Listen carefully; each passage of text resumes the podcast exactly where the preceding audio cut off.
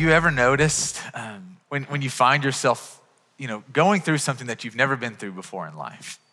Or you're kind of facing an obstacle that you're not really sure how to overcome. Have you ever noticed that when you're with somebody who has been through it before, or when you're with somebody who knows like what to do, how it just brings you so much comfort? Like when you're in a place that you don't know what to do, you don't know the way forward, you've never been there before. Have you ever noticed how just having someone with you who knows what to do just brings so much comfort? You know, I was thinking about this several years ago. I went down to Haiti to visit some of our friends who are actually part of our church family, Ronnie and Steph, and they were living down in Haiti. And I remember, you know, going to this, you know, third world country, and there was all kinds of just kind of chaos happening in Haiti at the time, you know, government, corruption of government, and a coup that was literally underway, and I didn't speak the language, and all these just kind of fears. And I remember Ronnie and Steph, you know, telling me at Haiti, hey, just walking me through, hey, when you get off the plane, you need to have $11 in your hand. And you got to pay $11 to the customs people to get through. And when you get to the airport, don't talk to anybody and stay away from this guy. And, you know, people are going to be trying to ask you for things. And you just make a beeline out the door and you find us. And the whole time we were in Haiti, you know, hey, don't eat that. Don't touch that. Don't talk to them. Don't drink that. And it was so encouraging. If you've ever been in a place that you've never been before, just having someone who knows, who speaks the language, who understands, that can just walk with you, and it just brings so much comfort. You know, 2 Sundays ago, we began a new teaching series called God Is, you know, blank, ... And the subtitle being Exploring the Indescribable Character of God. And Andrew has taught so well the past 2 weeks by anchoring us in this passage in Exodus chapter 34, where God describes himself. And this is a really big moment in scripture and in history. Just think about this. You know, when you're introducing yourself to someone. So we did this with our house church. You know, our house church got kicked off this past Wednesday night. We're going around the room and you're introducing yourself. You tell people about your name and what you enjoy and what you're like. And I love this because in Exodus 34, it's this moment where God introduces himself. And God tells us his personal name, that his name isn't God, and his name's Yahweh. And his name literally means I am. And I don't know if you're like me, but I'm going, that's confusing. Like, what does that even mean? And what he's conveying through that is his limitlessness. That he's helping us the most that we can understand. You know, it's like this, you know, this rocket scientist trying to explain something to a baby. We can't fully understand, and he's wanting us to understand in his name. It defines his limitlessness. And so last week, Andrew talked about how God is eternal, that literally God is limitless in his being, that he wasn't created, that God was there in the very beginning, that God will be there in the very end. And today, we're going to continue pressing into Yahweh, continue pressing into his name. And this morning, we're going to be looking at how God is all-knowing, the limitless of the knowledge of God.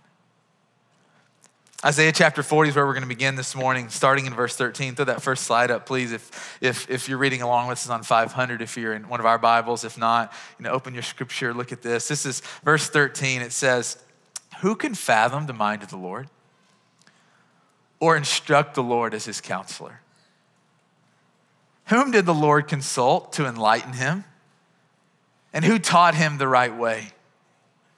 Who was it that taught him knowledge or showed him the path of understanding?" And I love this question, what is going on here, because the answer, it's a rhetorical question, no one. You know, God can't be taught anything because he knows everything already. And I love this detail. We see it on a macro scan, this grand scheme of things, you know, that everything that we are discovering in life, God already knows about it. I was talking to my friend Ryan Gatsy. Ryan's a part of our church family. A couple weeks ago, we were grabbing lunch, and he was telling me about the process of he and his wife getting married. And so he started to tell me about this place in the Smoky Mountains called Elkmont. I mean, you guys ever heard of Elkmont? Raise your hand if you've ever been there, heard of it. So a couple of you guys. And so he starts, of course you have, you know, Jonathan being from Knoxville. He starts telling me about this place. He said, so 2 weeks out of the year, or this really short window of the year, there's this place in the Smoky Mountains in Elkmont where all these fireflies go to.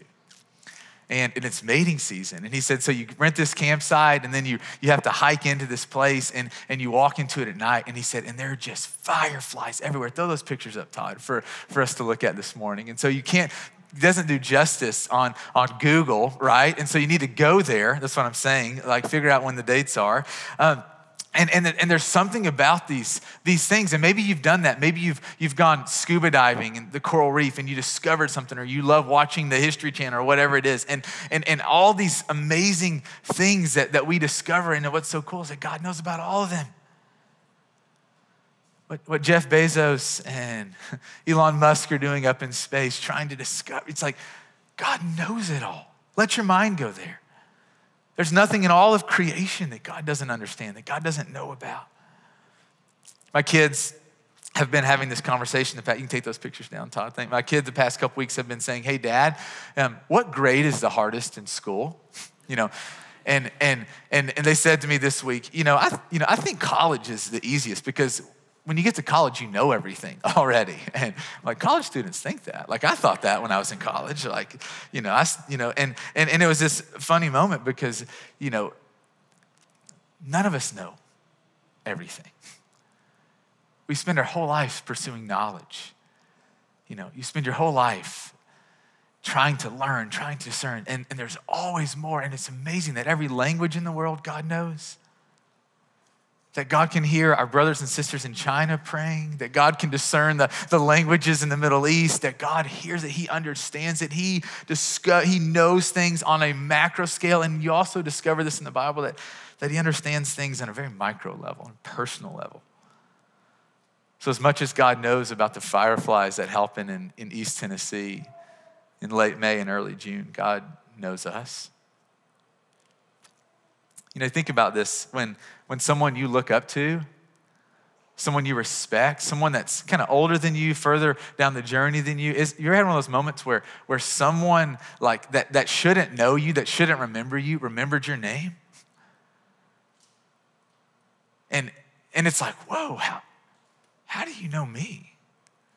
Like, how do you remember? I am a nobody. I am nothing. You've got so many more things going on in your world. And the fact that when someone looks at you and they remember you, it does something inside of us. And I go, what you see in Scripture over and over and over and all throughout Scripture is that God knows us this way. The president of your company, the superintendent of your school might not know your name, but the creator of the universe does. And I think you miss this detail. Or maybe not you, I won't say that. Maybe you don't miss it. Maybe I miss this. Maybe that's what I should say. Reading through the Bible, just how beautiful this is. In 1 Samuel, I've been reading through 1 Samuel with my kids at night. Put them to bed, read them a chapter of Scripture at night. We're reading through 1 Samuel, and I love the way that God doesn't just look at humanity and generally know us, but he zooms in and he knows people by name. I love it. Starts off in 1 Samuel chapter 1 with this woman named Hannah, and she's struggling because she wants a baby so bad, and she doesn't have a baby, and she's crying out to God and crying out to God and crying out to God for years and years and years and years. And I love it. At the end of 1 Samuel chapter 1, it says, and God remembered her. And the idea isn't that, God forgot about her and then all of a sudden she came back to his memory. No, the remembrance is that he never forgot. Matthew, he remembered to pick up the groceries on the way home. So Catherine Clare was very happy with that. He didn't forget about it. God did not forget about Hannah. You skip a few chapters later in 1 Samuel chapter 16, and God is going to appoint the king over his beloved people, the nation of Israel. And he says to Samuel, I want you to go to this little insignificant town, Bethlehem. And there's a dad there named Jesse. I go, think about how specific that is. God knows us. He knows us intimately. It's not just in the Old Testament. You see it in the New Testament where there's this man who was despised. He was despicable. People hated him because he took advantage.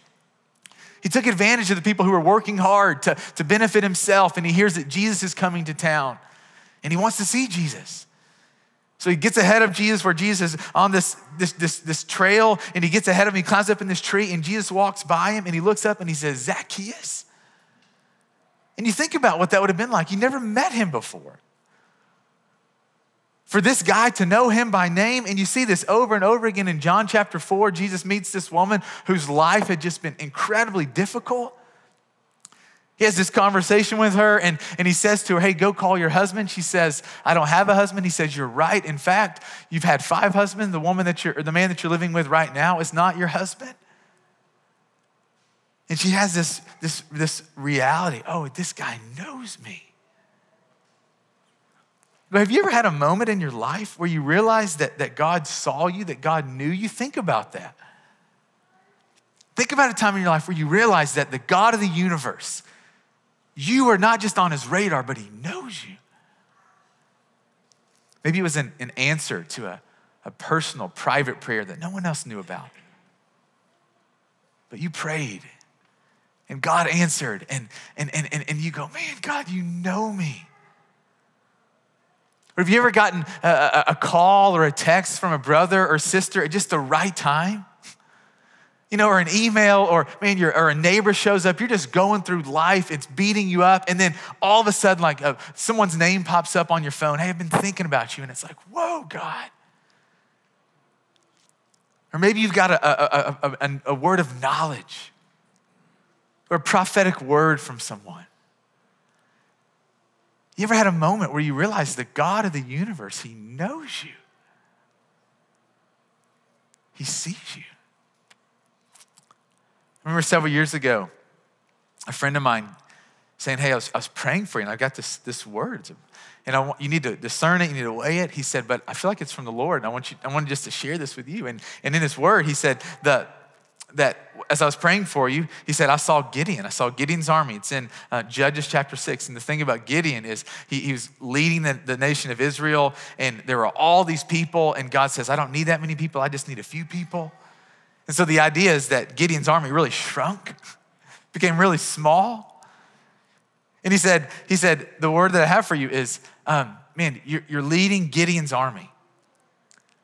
He says, and it's not about the size of the army, it's about the faith of the few.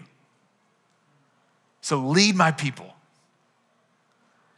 And he shared that word with me, and I'm like, man, I don't want that. Like, I don't want a shrinking. I don't want a small, you know, that's not what I want. And I go, man, I go, you think the past 18 months, we've become much smaller as a church family. That's not a bad thing. There's intimacy, there's possibility for us to really know each other and walk with each other and lean in. But I was thinking about that word. I've thought about it many times and I'm going, whoa, God. Or my sister Rebecca shared a word with me. Hey, I felt like God was saying that there are gonna be many people who used to follow, who are apart, and they're gonna fall away. They're gonna pull back. But you're gonna have a lot more people that join with you. And I go, just thinking about that, just thinking about when the God of the universe sees, it stirs something inside of you. Guys, God knows us, and I love this. He knows us by name. He knows our thoughts. He knows our actions. He knows our motives. He knows what's going on in our head and our heart. I love Psalm chapter 139. Throw up this slide. I want us to hear these words just real quick, starting in verse 2, Psalm 139. It's on page 433 if you're using one of our Bibles. This is what David said. He says, God, you know when I sit and when I rise. You perceive my thoughts from afar. Not just my word, you know my thoughts. You discern my going out and my lying down. He says, you know my motives. You're familiar with all of my ways.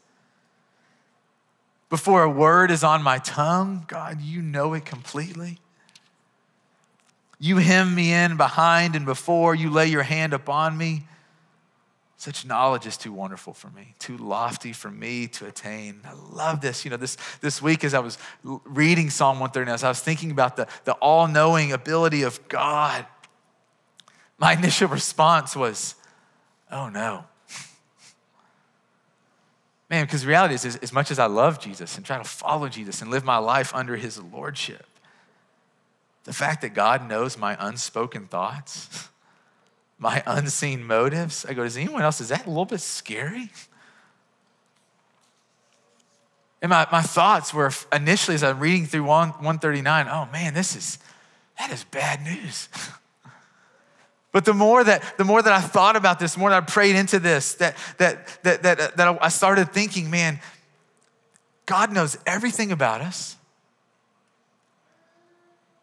And what does God do with that knowledge? You know, God could expose us. You know, he could reveal all of our hidden thoughts and all of our motives. He could humiliate us. But what does he do with that knowledge? You know, the night before Jesus was betrayed, Jesus is sitting around a table eating a meal with people who would betray him. Can you imagine sharing a meal with people who would betray you? And yet he sat at the table. And he ate with them. And what does God do with all of our sinful thoughts and our sinful motives and all that? He dies for us. Whoa. He lays down his life to forgive us. You see, our God's not out to humiliate us. And he's not out to haunt us with our past. No, this week, God was reminding me that God wants to help us. And I want to spend the rest of our time together this morning talking about how God uses his knowledge to help us. And the first thing that God does is that he cleanses us. With his knowledge, with full understanding of our thoughts and our hidden motives and our ways, God cleanses us. You know, in Jesus' teaching, his instruction was always aimed at the inner person. That nothing frustrated Jesus more than people who had it together on the outside, but on the inside were an absolute just hypocrite. You see, Jesus was not interested in behavior simply being modified. No, what Jesus was interested in was touching the heart, was goodness and purity and holiness flowing from the inside out. And yes, God does care about the external, but he doesn't care about the external if the internal is not right with him. And so Jesus would say things like this in Matthew chapter 6. Hey, you've heard that it was said, don't murder. But I tell you, don't be angry with a brother or sister without cause. Or he'll say things like this. Hey, when you give to the needy, or when you pray, or when you fast, don't do it with ulterior motives. Don't do those things so that people see you and so they're so impressed by the wordiness of your prayers or by how much money you give. He says, don't do things to be recognized, to be praised, to be adored by people. You see, what he desires is for us to live not this duplicitous life. See, he wants to cleanse us. He wants to give us a new heart. He knows the thoughts and the ways of our heart. It's why we need to be saved. It's why we need to become one with Christ, to be filled with his Holy Spirit, because he knows that unless we let him put us to death and give us new life, we will continue to be people who put a show on the outside, but whose hearts are far from him. He desires to forgive us. Literally. Peter says it like this, to cleanse our consciences, to help us say no to temptation, to help us recognize when the enemy is coming with his accusing adversarial voice to remind us of our failures. See, God was reminding me like how different life is when we understand with his full knowledge that he's come to cleanse us. Not to expose us and humiliate us, but to help us. To give us a new heart, to go to the root cause of things, to make us holy. Maybe this is true for you. It's definitely true of me at certain times. Man, when do we get in the most trouble? Think about like growing up. When do you get in the most trouble? When you do things, when you think no one else is looking, right? A lie we tell, you know, whatever it is. And he was reminding me that he's watching over us. He knows what's going on all the time. And he uses that information to cleanse us. The second thing that God does is that he calls us back when we stumble. You know, I think this is so beautiful about the knowledge of God, that he understands us. He understands our ways and our thoughts. You know, when we sin, who are we really hiding from? We're hiding from ourselves when we don't come into the light. You know, God sees it. You see this in Genesis chapter 3, man and woman, they sin and they go hiding. And who comes looking for them? God does. They don't go looking for God. They run from God. They're scared of God. They're hiding from God. And God goes looking for them. And I think this is so beautiful because, man, so often we sin. We think we have to go high. We have to run. And God comes looking for us. You know, when my kids, you know, I just want them to tell the truth. To live in the light. We can have relationship because when there's relationship, there's truth and there's trust. And that's what God wants from us. To be really honest with ourselves, to be really honest. And when we sin, we don't have to pretend. We don't have to. God sees it, bring it into the light, bring it before him. He cleanses us. He calls us back. I love what God does with knowledge of us. The third thing that he does is he comforts us. In our struggles, in our pain, in our suffering, you need to know this. God is aware. You know, the things that maybe you don't voice to anyone else, the pain in your heart, the pain in your, God sees it. And if we're being really honest, when we go through hard things in life, we just want God to take it away, amen? Like, we just want God to fix it. Like, none of us go, thank you, Lord, I love this.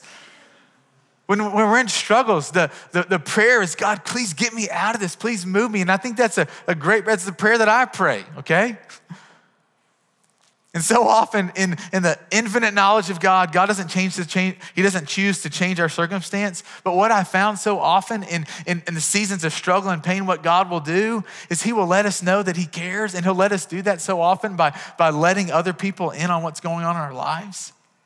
You know, I remember my sophomore year of college, my parents getting divorced. Just devastating, so unbelievably hard. And I remember I had this guy who is still pouring into me to this day.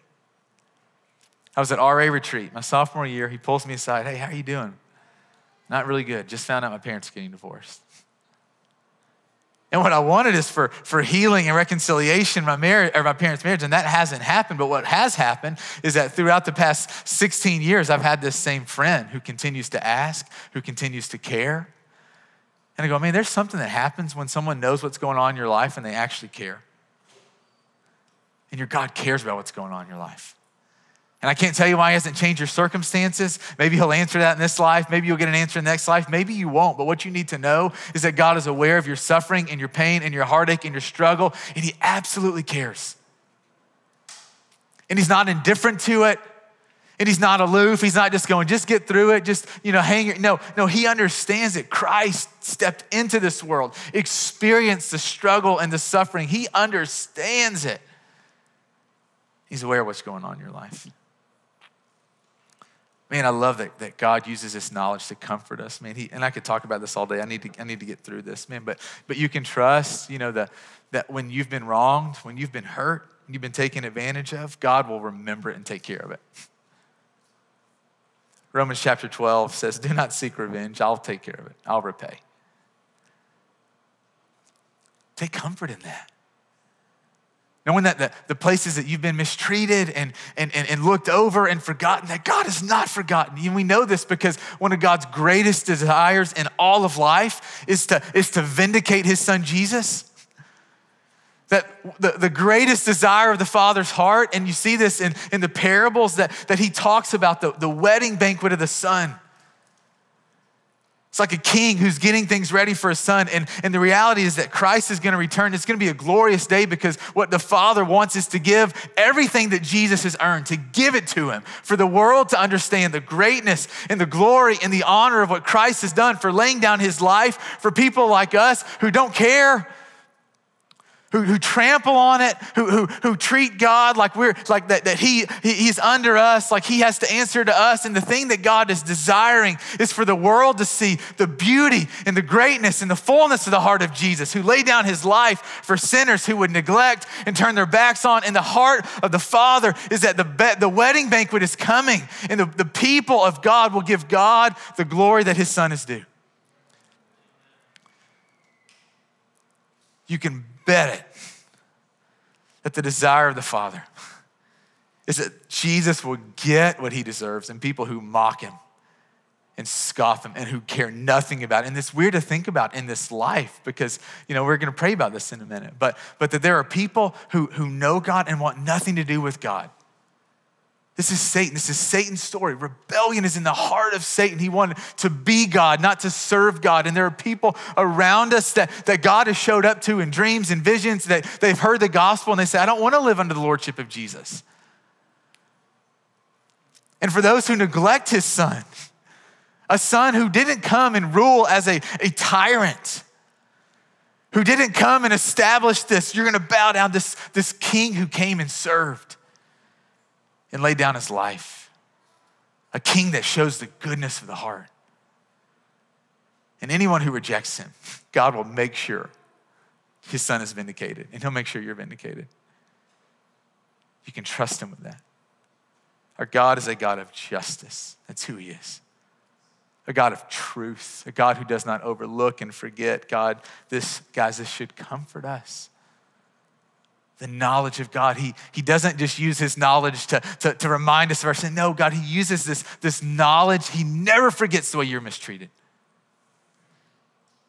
He doesn't forget. He knows our future. Guys, this should bring us so much comfort as followers of Jesus. He knows how our story ends. The end of our life when Christ returns, it says that the dead, if Christ doesn't come back in our lifetime, you know, if we die, it says that the dead will be raised. That when we die, that's not it for us, guys. When you put your faith in Christ, when you're filled with the Holy Spirit, when you've aligned your life under the lordship of Jesus, when Christ returns, even if you're dead, you will raise from the dead. It says you will be with him forever. I go, this story, we know how the story is. We don't have to fear death. And yeah, we don't know how our life's gonna turn out. We don't know what heartaches and struggle, man, who knows what comes, but God knows. God knows. And just like Ronnie and Steph, who had me in Haiti, you know, God's gonna allow us to go through hard things, okay? Nowhere in the Bible does it say that, hey, if you become a Christian, life's easy.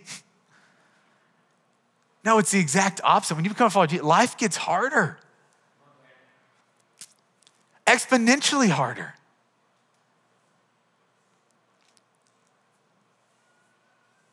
But God, he sees us. And he comforts, he knows what we need, and he will give us what we need. He is all-knowing. He's gonna raise you from the dead. You have nothing to fear in life. If everything's taken from you, you have God. Think about this. The end of your life, Kate, you're gonna stand in front of, this is my next point. Let's go here, okay. Last point. He cleanses us with his knowledge, right? So he lets us live in the light. He calls us back when we sin, so we don't have to pretend, we don't have to hide. He knows it. We can just confess it. You know, we don't have to live in fear. That the third thing, he comforts us, that God's gonna raise us from the dead, that he's not gonna forget and overlook the hardness of which we've been treated. And the fourth thing, I think this is so beautiful about the knowledge of God, that he doesn't forget any good things that you do. Now here, this is what I'm saying. We're saved by faith alone, okay? We're saved by faith in Jesus, what the story of scripture tells that over and over again. You're not saved by your works. You're not saved because you're a nice person. You're saved when you understand that Christ has died for you and you give your life to him. But I also want you to know that scripture says this, that God, 2 Corinthians 5:10, that all of us must appear before the judgment seat of Christ, that each of us may receive the things due in the body, whether good or bad. And I think often we think about, the bad, but hear what Paul's saying. That there's gonna be a day where Christ is gonna look at Kate and he's just gonna say, Kate, I remember every good thing you've done in your life. Think about when someone acknowledges your hard and beautiful and sacrificial work, even if it's just like, hey, Nick, you're doing a great job here. There's something about being like recognized for what you've done. And the king of the universe is gonna look you in the eyes and recognize the good things that you've done. He doesn't forget, listen to this. When you battle against temptation in the private places and you don't give in, God sees it every time. Every single time. When your friend or your spouse says something to you and it's hurtful and you choose not to fight fire with fire, he sees it every time. When you are generous, when you're sacrificial, when there's a need and you meet it and it costs you something and no one else knows about it, God sees it. When you pray and you fast and you do things purely because you love the Lord, he sees it every single time. Guys, it's amazing to think about a God that does this, that is storing up, remembering every single time, and he sees it. It's an amazing blessing to know that our God, that know that Yahweh God, Jesus, the King of the universe, is all-knowing. And the enemy wants us to only concentrate on our weaknesses and our struggles and to make us these fearful people. No, but we come alive when we think about our God being all-knowing. The fact that our all-knowing God will use us to help people who don't know him come to know him. The fact that all-knowing God will allow our lives and our witness and our holiness and our words of sharing our story and being bold and inviting that person to church and sharing about what God's doing in our life, that God will use our life to awaken people to our God. And so much of it is just in the secret, like, you know, Becca, you just being faithful, just week in and week out, just being a consistent light. And no one sees it, no one recognizes you, but God sees it. And God uses it. And Grace Ann, you're consistent, just laying down your life for your coworkers and your family and your neighbors and all those places where you long to be recognized. And Rochelle, all the places, the unseen places, and Lee, all the things that you're doing that no one else sees, and God sees it. And he remembers it. This morning, I want us to think about this verse. We're going to take communion. I love 2 Corinthians 3, verse 18. It says, we all, with unveiled faces, as we contemplate the Lord's glory. So as we think about the Lord, it says that we are becoming like him. We're being transformed into his image with ever-increasing glory. And so this morning, what I want us to do is just to look at God. And so we're going to take communion. I encourage you to circle up with the people that are around you and to spend just 3 or 4 or 5 minutes answering this question. We can throw this question up, please. As you're answering this question, you know what aspect of God being all-knowing resonates most with you right now and why? Just spend a few minutes just sharing. Hey, as I think about that God is going to celebrate us or that God comforts us, just spend a few minutes opening up your heart. Don't just come here and listen to a teaching. Share with the people around you. And then 4 or 5 minutes later, I'm going to get back up and call us back into worship. So let's take a minute. As you're taking communion, eat the bread, drink the cup. Remember that Christ died for you. And then I'll call us back into a time of prayer and worship here in just a minute. So let's take the next 4 or 5 minutes, circle up with the people around you, wrestle with this question. All right, let's do that.